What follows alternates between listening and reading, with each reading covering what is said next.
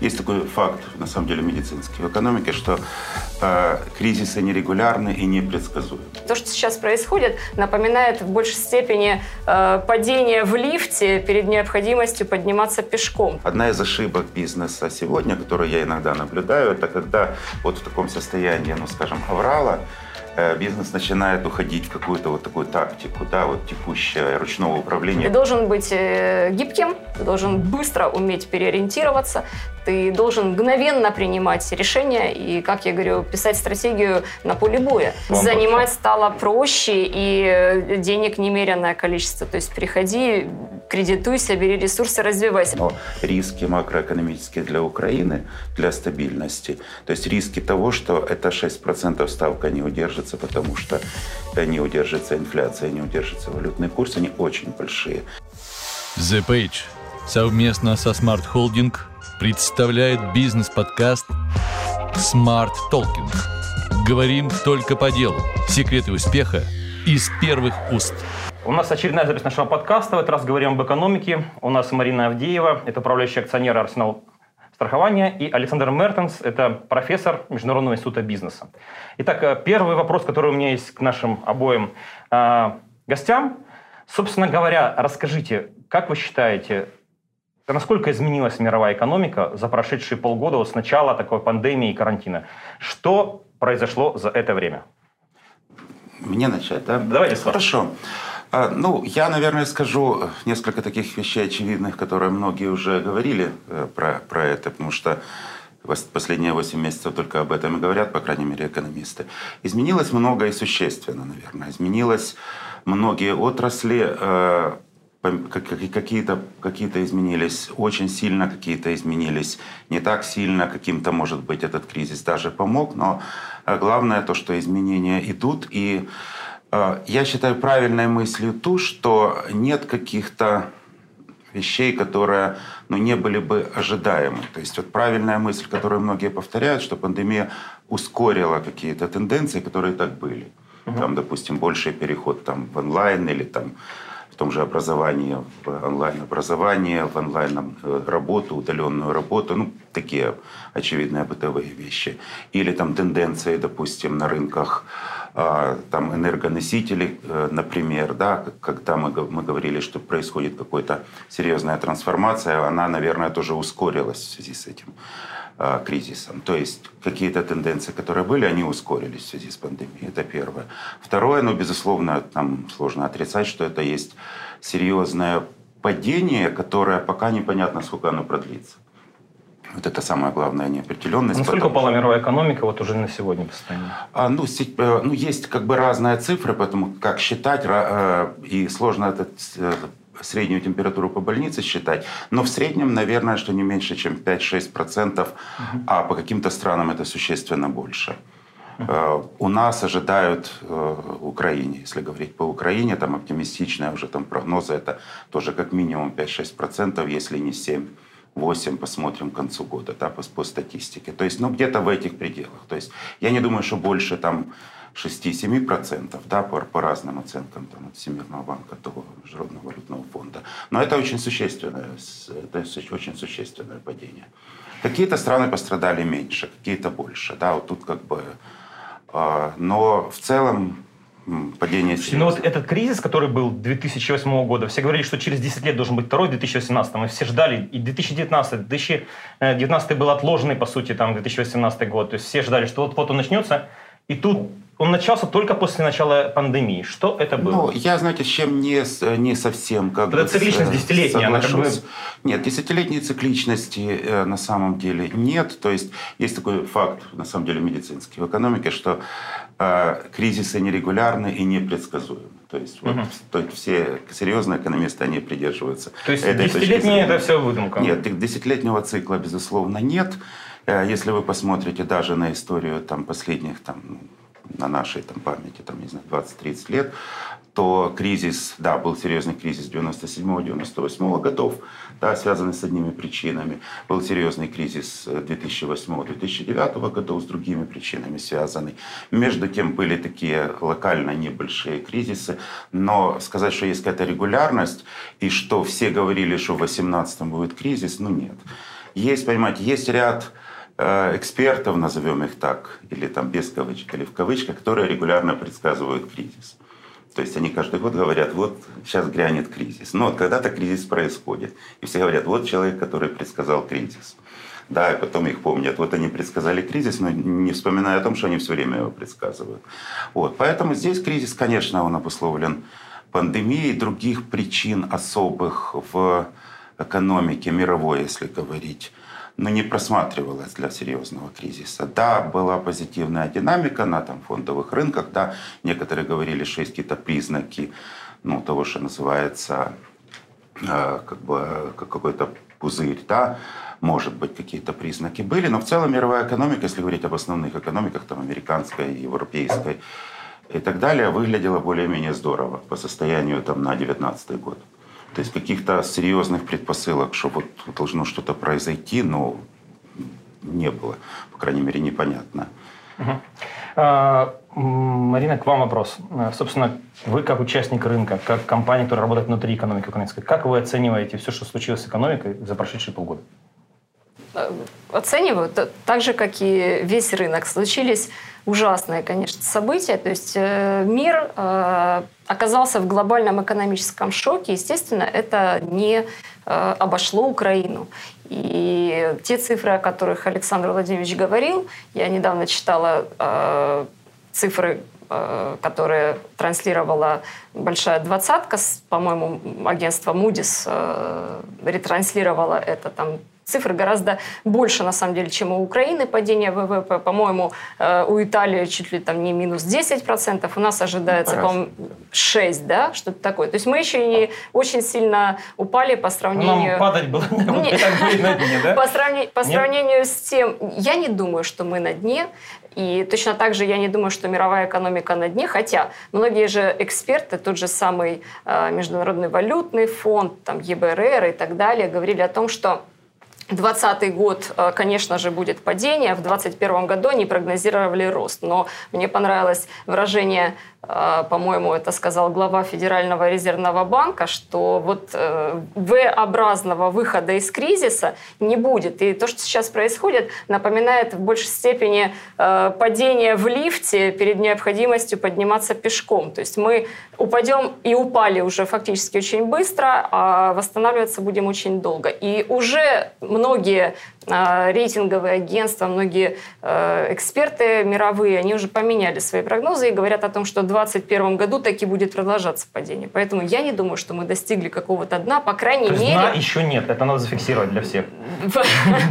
По крайней мере, э, очередной виток, ведь вы же помните, было некое оживление уже летом, да, и э, ну, я называю это не оживление, скорее всего, что это был такой отскок, да, когда люди успокоились, немножечко э, кризис, э, связанный с пандемией, э, замедлился, ну, просто потому, что это было лето. Осенью опять очередная волна заболевших, опять переполненные больницы. В Украине, наконец-таки, мы видим более-менее, э, скажем, приближенное к реальному, и то, я думаю, что это с разницей в 4-5 раз от э, того реального количества заболевших э, людей, которые заболели коронавирусом, да, да.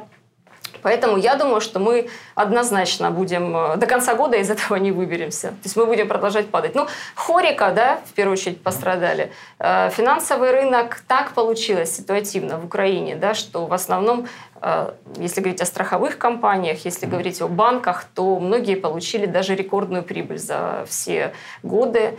А, это абсолютно случайно получилось, ситуативная такая... За счет продаж за... через интернет? Да? Нет, за счет, ну, страхования, в первую очередь, за счет того, что э, люди мало пользовались своим имуществом застрахованным, например, автомобилями. И, соответственно, было меньше э, страховых случаев, меньше ДТП, и наша убыточность, она очень сильно сократилась. Соответственно, страховые компании заработали деньги, те, у которых, естественно, был вот портфель мотора.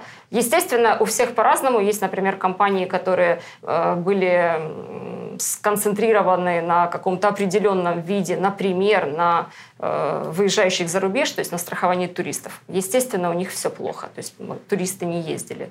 А если ездили, то болели там за границей, им приходилось выплачивать.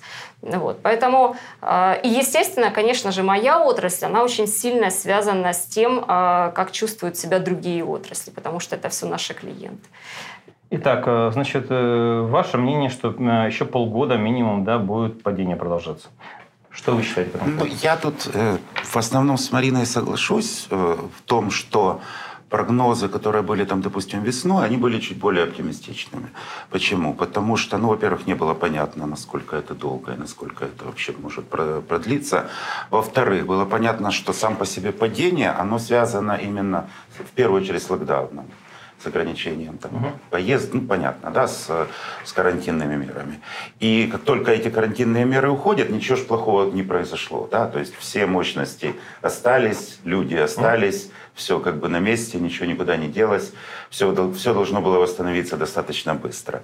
Сейчас приходит понимание, что так как эта история длинная, и пока непонятно, когда она закончится, да, то есть есть разные прогнозы, то есть ну, там, все повторяют, что испанка продолжалась два с половиной года, эпидемия. Угу. Да, там, ровно сто лет назад. Ну, наверное, вопрос в вакцинах. То есть э, обещают их к декабрю месяцу, а в продаже не появится в марте. Ну, понимаете, это, вакцина... это еще вопрос, это... потому что э, вакцина... Вот сейчас мне интересно, чем закончится история с э, вакциной. Не той, которую разрабатывает э, Pfizer компания в рез... а, я, а, а, я, вам той... раска... а я вам Мод... расскажу. Смотрите, там, там есть AstraZeneca. Модерна, да, да. AstraZeneca. Там есть AstraZeneca, и там есть, значит, э, ну, у Модерна там у нее, с ней вроде все нормально, как бы, и с Pfizer. Там были проблемы у двух разработчиков, у Синовака э, китайского и у AstraZeneca, но проблема какого рода? У AstraZeneca умер один из человек от последствий коронавируса, но он оказался в группе, э, которая принимала, э, собственно говоря, лекарство, которое плацебо. Угу. То есть было две группы людей. Первая принимала плацебо, другая настоящую mm-hmm. вакцину. И вот те, кто принимал плацебо, он заболел коронавирусом и умер от его последствий. Поэтому продолжили все в порядке исследования. Вторая была ситуация с Синовак, там еще проще. Там один из людей контрольной группы из 9 тысяч, которых исследовали в Бразилии, он покончил жизнь самоубийством. Э, и когда начали выяснять, как бы это вообще не было никак связано ну, с коронавирусом, 9 тысяч человек бывает, что кто-то там свел с жизнью счеты, и тоже им продлили уже исследования. То есть я, насколько знаю, вот мы общались буквально недавно с представителями Синовака, все-таки э, надо понимать, что вакцина на финишной прямой. И к концу декабря, декабря обещают, что уже появится э, более-менее там промышленная какая-то вакцина. Если это случится, то в марте она может быть продаж. Но там важно, какая именно вакцина, потому что вакцина компании Pfizer, она, безусловно, будет хорошей вакциной. Они зафиксировали 90%, да, 90% по-моему, да. да? Эффективность этой вакцины. Но ее же нужно хранить и перевозить при минус, там, чуть ли не помню, 70, 70 или сколько да. градусов. То есть вы же понимаете, ну, что... Цена вопроса. Цена, цена вопроса и какое количество доз нужно, да, на... И какие э, страны и получат. какие страны получат. Есть потому что я не думаю, что... Конечно, я не думаю, что там окажется ну, Украина. Украина пока Если официально бы... получает, получить должна только от Синовак. Есть mm-hmm. контракт, как бы, это 500 тысяч доз в марте. Если у них пройдут нормальные испытания, китайская вакцина, да, 500 тысяч доз на 250 тысяч человек, грубо говоря, можно вакцинировать. Э, ну, маем это еще Это, это очень важный фактор в вопросе прогнозирования поднятия экономики. Объясня, да, объясняю, почему мы это обсуждаем э, для наших слушателей, потому что, на самом деле, от этого зависит э, абсолютно точно в следующем году экономическое падение либо рост. И э, в этой связи у меня, собственно говоря, вопрос. Как изменившиеся условия заставляют компании, вопрос к вам, угу. менять свое планирование и менять свою стратегию? Ну, во-первых, короткие планы. То есть, если мы а. раньше могли себе позволить планировать на год, то, естественно, вот сейчас как раз время, когда мы каждый год планировали э, будущий, наступающий год. Сейчас мы планируем короткими промежутками. Это абсолютно точно, потому что запланировать что-либо с высокой вероятностью нельзя. Угу. Ты должен быть э, гибким, ты должен быстро уметь переориентироваться, ты должен мгновенно принимать решения и, как я говорю, писать стратегию на поле боя. Вот. Поэтому ни о каких э, годовых прогнозах сейчас речь вообще не идет.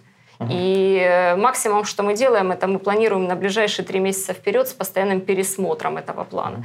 Это первое. А второе, э, понимаете, чем, что сейчас нужно, на что сейчас нужно потратить силы? Вот сейчас нужно компаниям потратить силы, наверное, не на планирование, а на то, чтобы продолжать перестраиваться. Потому что ну, первый тренд, о котором все говорят и все знают, это диджитализация. Сумасшедшим образом нас отбросило в будущее, то есть на 10 лет, наверное, вперед. Особенно э, игроков финансовой сферы, таких как моя компания. То есть то, что мы сделали за период карантина, я шучу по этому поводу, я отношусь к людям, которые на удаленке пахали в 10 раз больше, чем в офлайне. То есть чем мы занимались? Мы занимались как раз-таки перестройкой своего бизнеса, перевод, перевод в онлайн, перевод в высокую степень диджитализации, это сумасшедшая работа.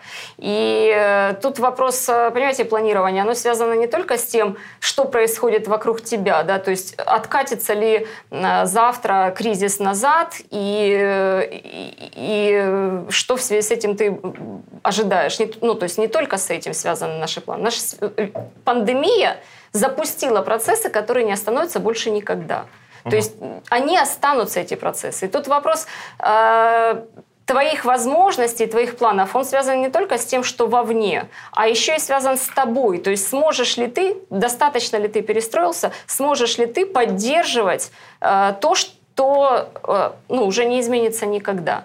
Поэтому э, Планир... Ну, если о цифрах говорить, да, то страховая отрасль э, в целом, э, она последние годы в Украине она не росла. То есть объем рынка оставался стабилен э, и не падала.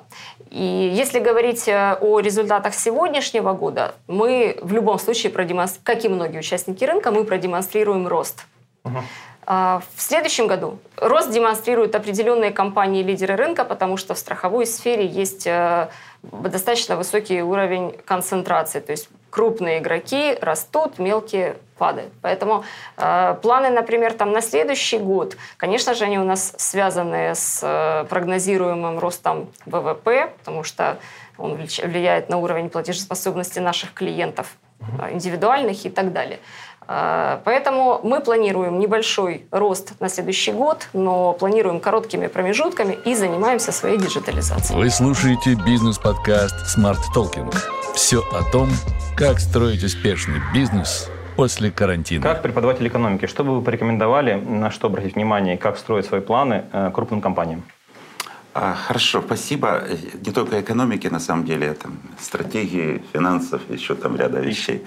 Так, э, потому что я действительно достаточно много с бизнесом работаю, с, э, там, наши студенты в МИБе, это менеджеры там, высшего звена или собственники бизнеса, или бизнесе там, как консультант.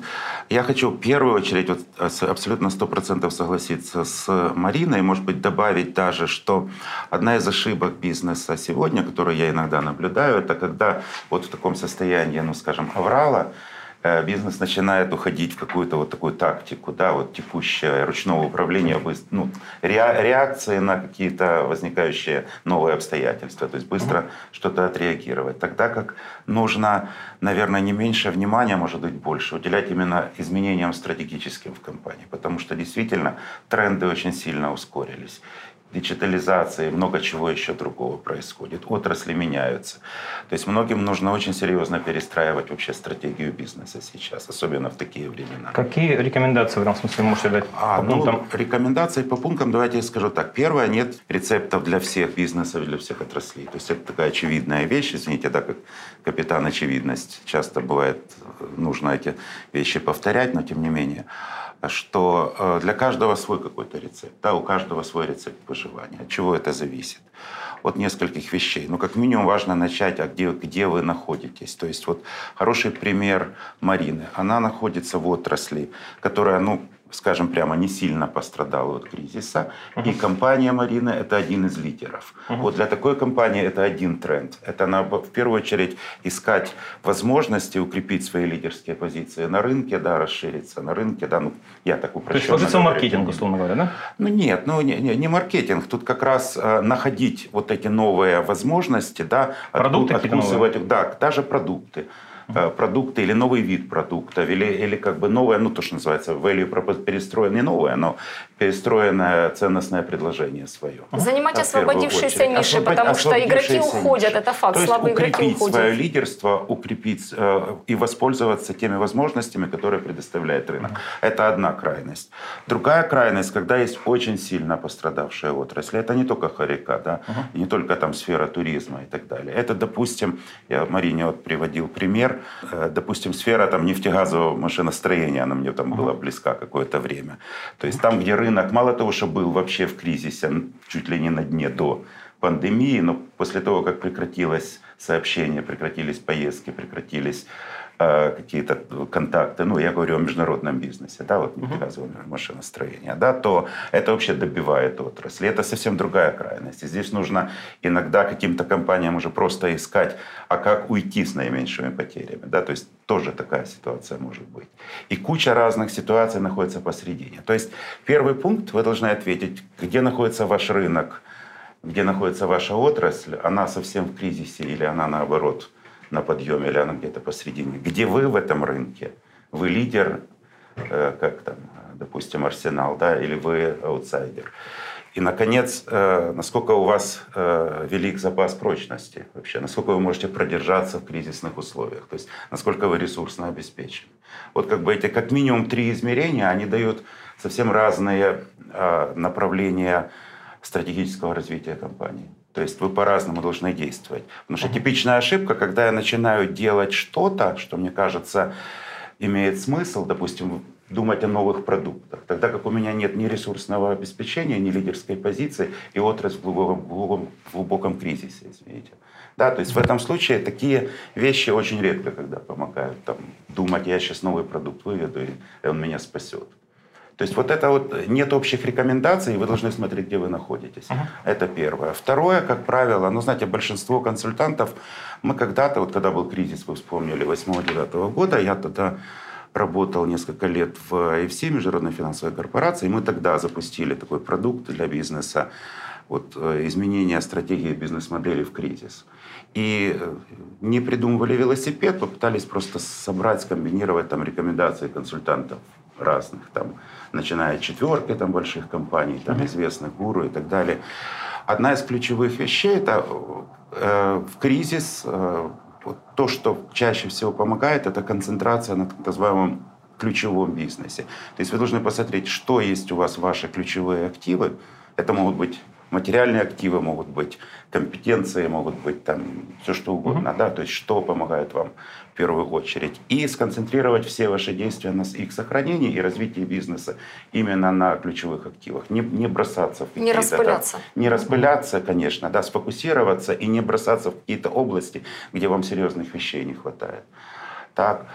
И, конечно, еще это, ну, не только развитие бизнеса на основе ключевых активов, но и их сохранение, да, то есть их приумножение. И третье, это, конечно, смотреть на тренды, то, что Марина сказала. То есть, а в чем тренды в вашей отрасли? То есть, вот диджитализация. У кого-то еще что-то по-другому происходит. Потому что Допустим, если э, ту самую диджитализацию, несмотря на все сложности, о которых вот говорила Марина, но тем не менее, как мне кажется, в таком бизнесе, как страховой, сделать относительно чуть-чуть проще, потому что может, я ошибаюсь. Угу.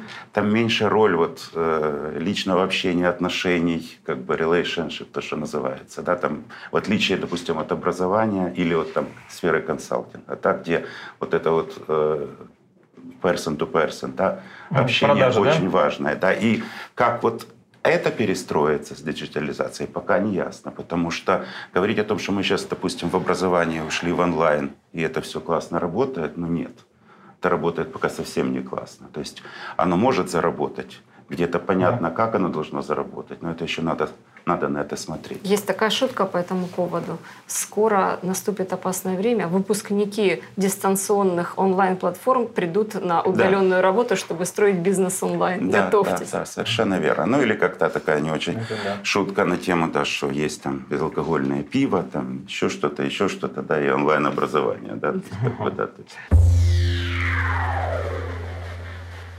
Как э, падение э, экономики повлияло на стоимость денег в мире? Стало занимать дороже или дешевле?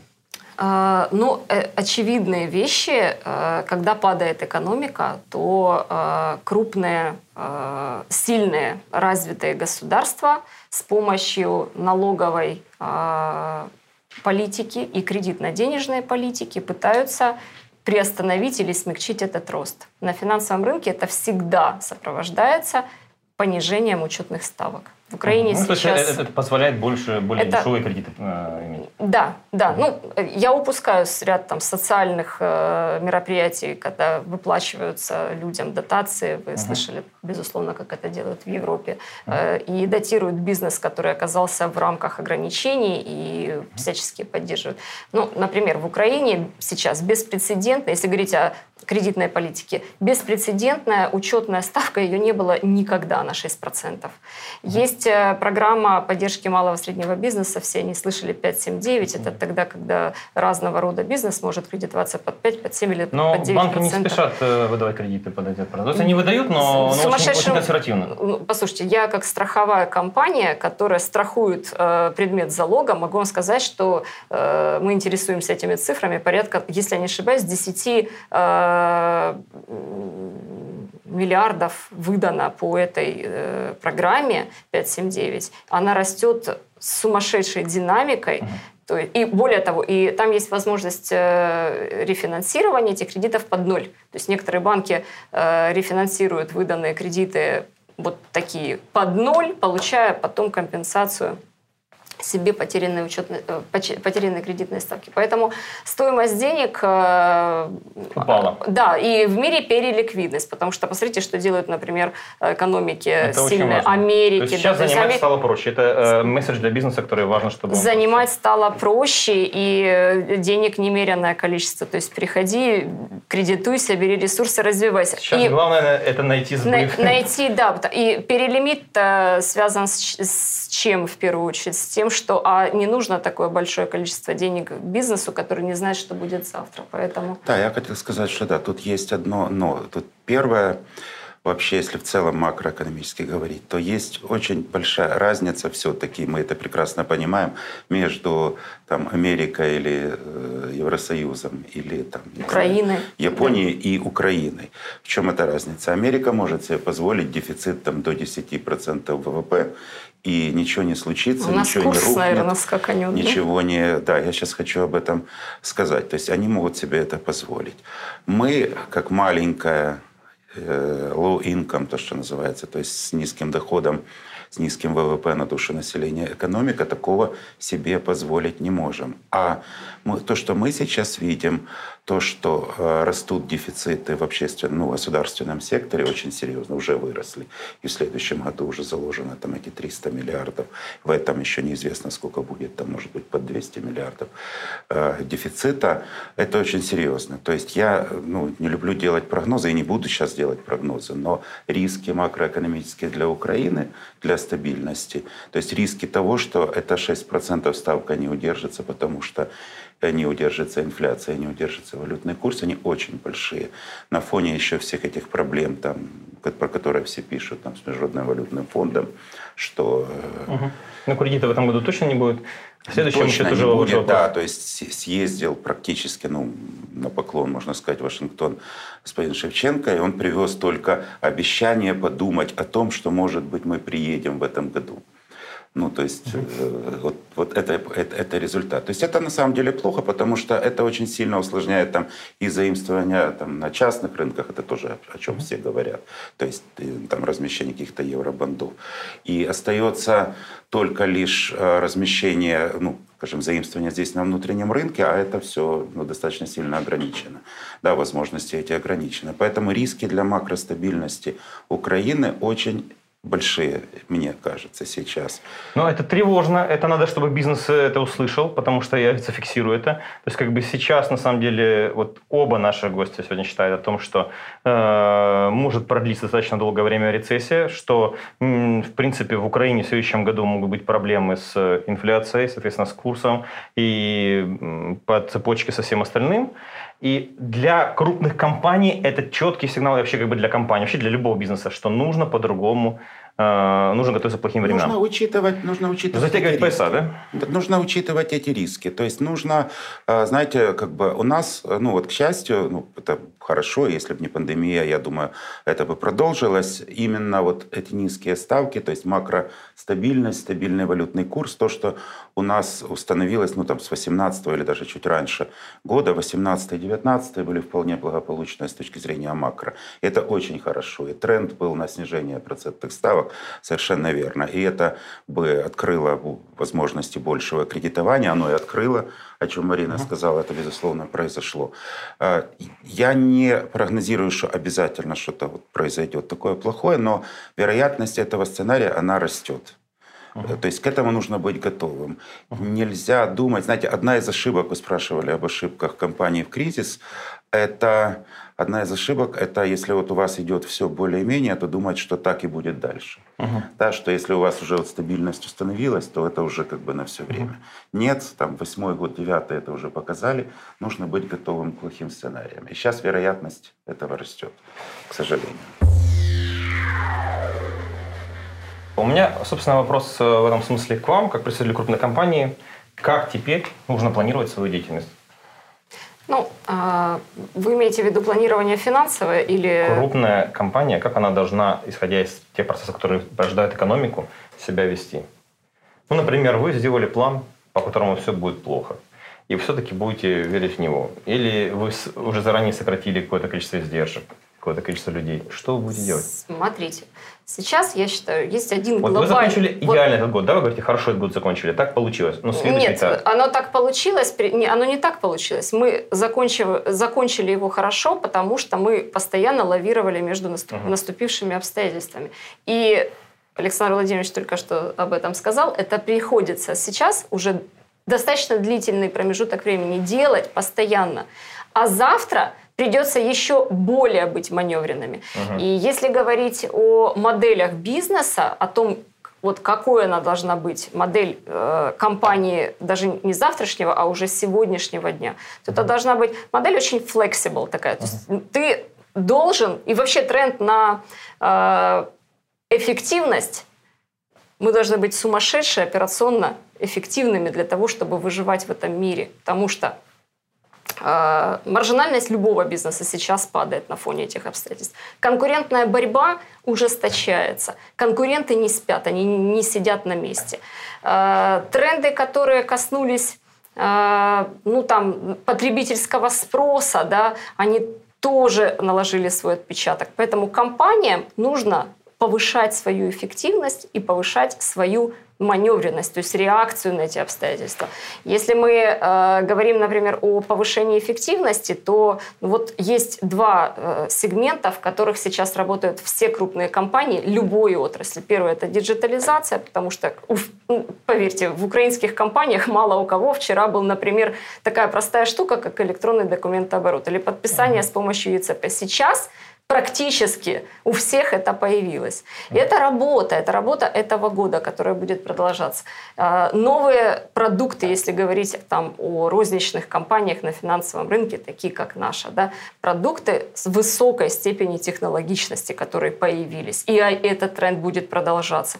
И что касается, например, а, других источников э, это, естественно, снижает издержки. Что касается других источников снижения издержек, э, что сейчас делают большие компании, которые занимают или большие офисные площади, или большие торговые площади, или производственные площади, ну, с производственными похуже. А вот именно торговые и офисные, там, где работало раньше большое количество людей. Сейчас все пытаются сделать так называемые смарт-офисы, когда вы понимаете, что у вас никогда не выйдет 100% сотрудников на работу, и, соответственно, вам уже не нужно на каждого э, человека свое рабочее место. Все пытаются сокращать максимально эти пространства. Это огромная экономия, потому что самая большая стать, одна из самых, две самые большие да, статьи, существенные в затратах большинства компаний, это аренда и заработная плата. Поэтому... Ну, тут у этого есть две, две стороны, потому что для кого-то это действительно выигрыш, и мне многие говорят, не только Марина, там многие, там, не знаю, недавно мы там встречались с руководителем там, большой аудиторской компании,